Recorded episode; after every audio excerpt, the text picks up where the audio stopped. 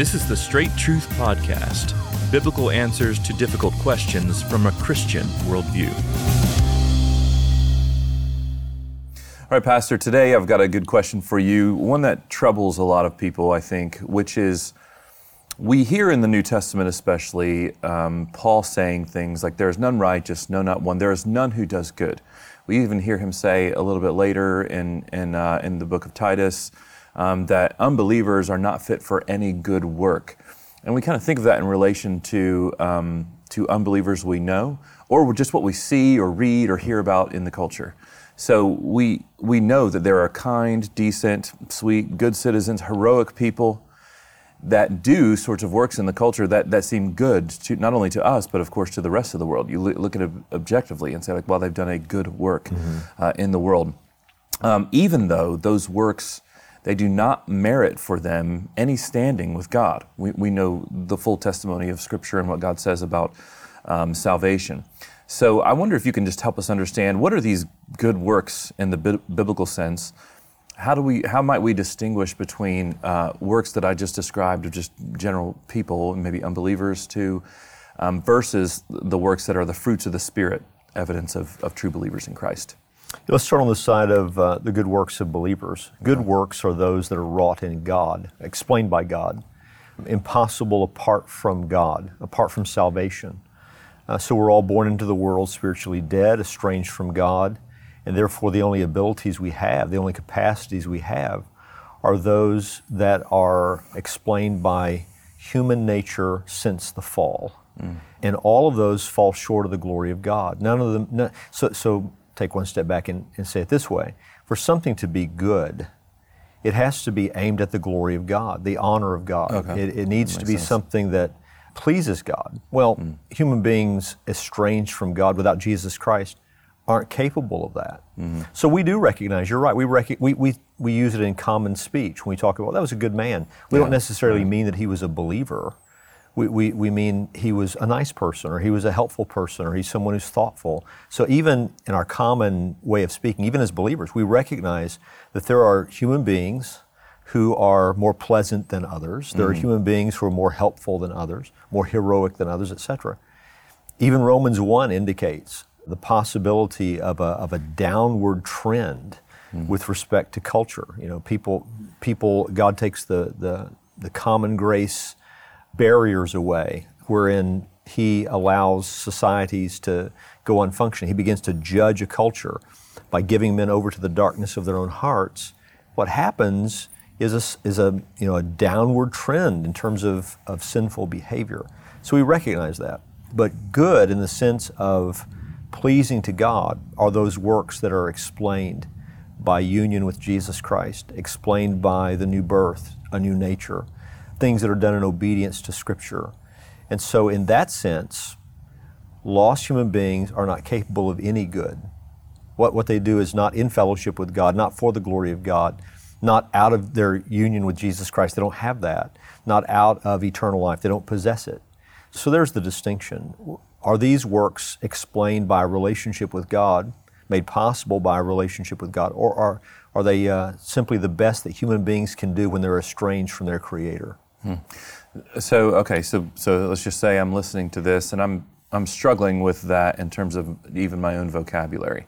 Hmm. I look at what somebody does. Let's just say a soldier heroically defending um, a group of people receives the Medal of Honor. All of those things gets accolades. We look at that and say that was that, he's an unbeliever.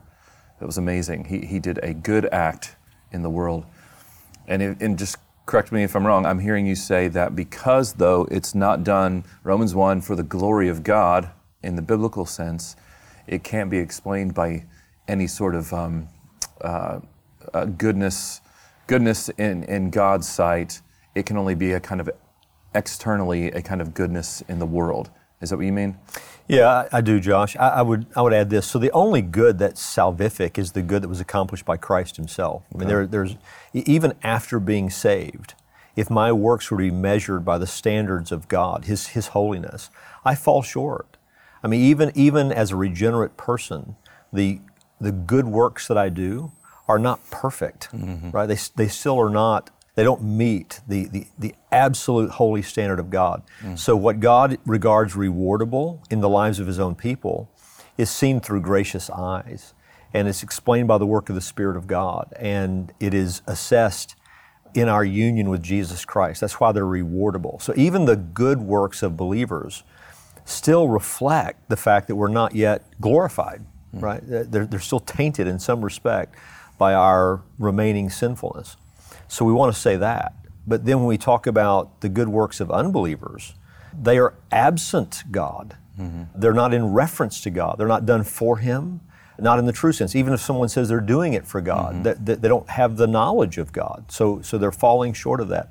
So when we talk about even the good things that human beings do, and I, and I don't overly obsess over vo- vocabulary, you can use one word with more than one meaning. Sure. So when, when I say uh, a soldier committed a good deed when he saved a fellow soldier on the field of battle, I don't have to change the word and, and use some other word. It is good. It is. Yeah. But it's not, it doesn't merit salvation. Mm-hmm. Christ is the one who did the work necessary to save us. Mm. And even after having been saved, my righteousness is found in Him. It's, it's um, in terms of, of saving me, it's imputed righteousness that saves me. Hmm. And then uh, practical righteousness is the result of the saving work of Christ in my life. But there's the distinction. Are these works wrought in God or are they absent God? And any work that's absent God, no matter how good it is, is um, it falls short of the standard of, of true goodness. So if you have a believer that hears this and uh, and they respond to you like, well, that troubles me. Then, like, I, I don't, I don't, I don't like uh, thinking in these terms. You know, um, I hear what you're saying. I understand what you're saying, but it's I, I, it's hard for me to not look at my children who are not believers and see some good things that they've done and not call them good in an objective sort of sense, but to say like, well, that goodness though is tainted by sin, or because it's not for God's glory. How would you respond to that? I would say again, I would would uh, underscore once more. I'm not asking that that we change our vocabulary, that we can't use the word good with respect to something our child does. We can. That's, that is good. It's good when you show generosity to your brother or sister. It's good when you obey your mother or father. These are, are good things, but they can't save you. And so, what, I, what I've got to recognize as a parent, no matter how much it troubles me, is my children are in need of the new birth. Mm-hmm. My children are in need of the gospel. And any believing parent really knows this. And so, what they're aiming to do in their home is to be a good evangelist. Mm-hmm. And so, it's, it's good that we praise right behavior. I mean, this is what human government is meant to do to praise right behavior and to punish wrong behavior. and it's good as we teach our children those standards and we praise them for right behaviors mm-hmm. and we discipline them for wrong behaviors. But we don't need to confuse that with whether or not they need Christ. You hmm. know, no, no one's born into this world a Christian. And so every single one of us needed the Savior. And as a parent, that's what I want to do lead my children to Christ. Thanks again for joining us for this episode of the Straight Truth Podcast. Now, Straight Truth is listener supported. So if you'd like to find out ways how you can help us to continue to produce this podcast, you can go to our website and find out ways to do that, straighttruth.net. At that website, you'll also find links to all of our previous episodes and our social media channels, so be sure to check it out. Straight Truth is a production of Walking in Grace Ministries, the preaching and teaching ministry of Pastor Richard Caldwell. For more information, go to walkingingrace.org.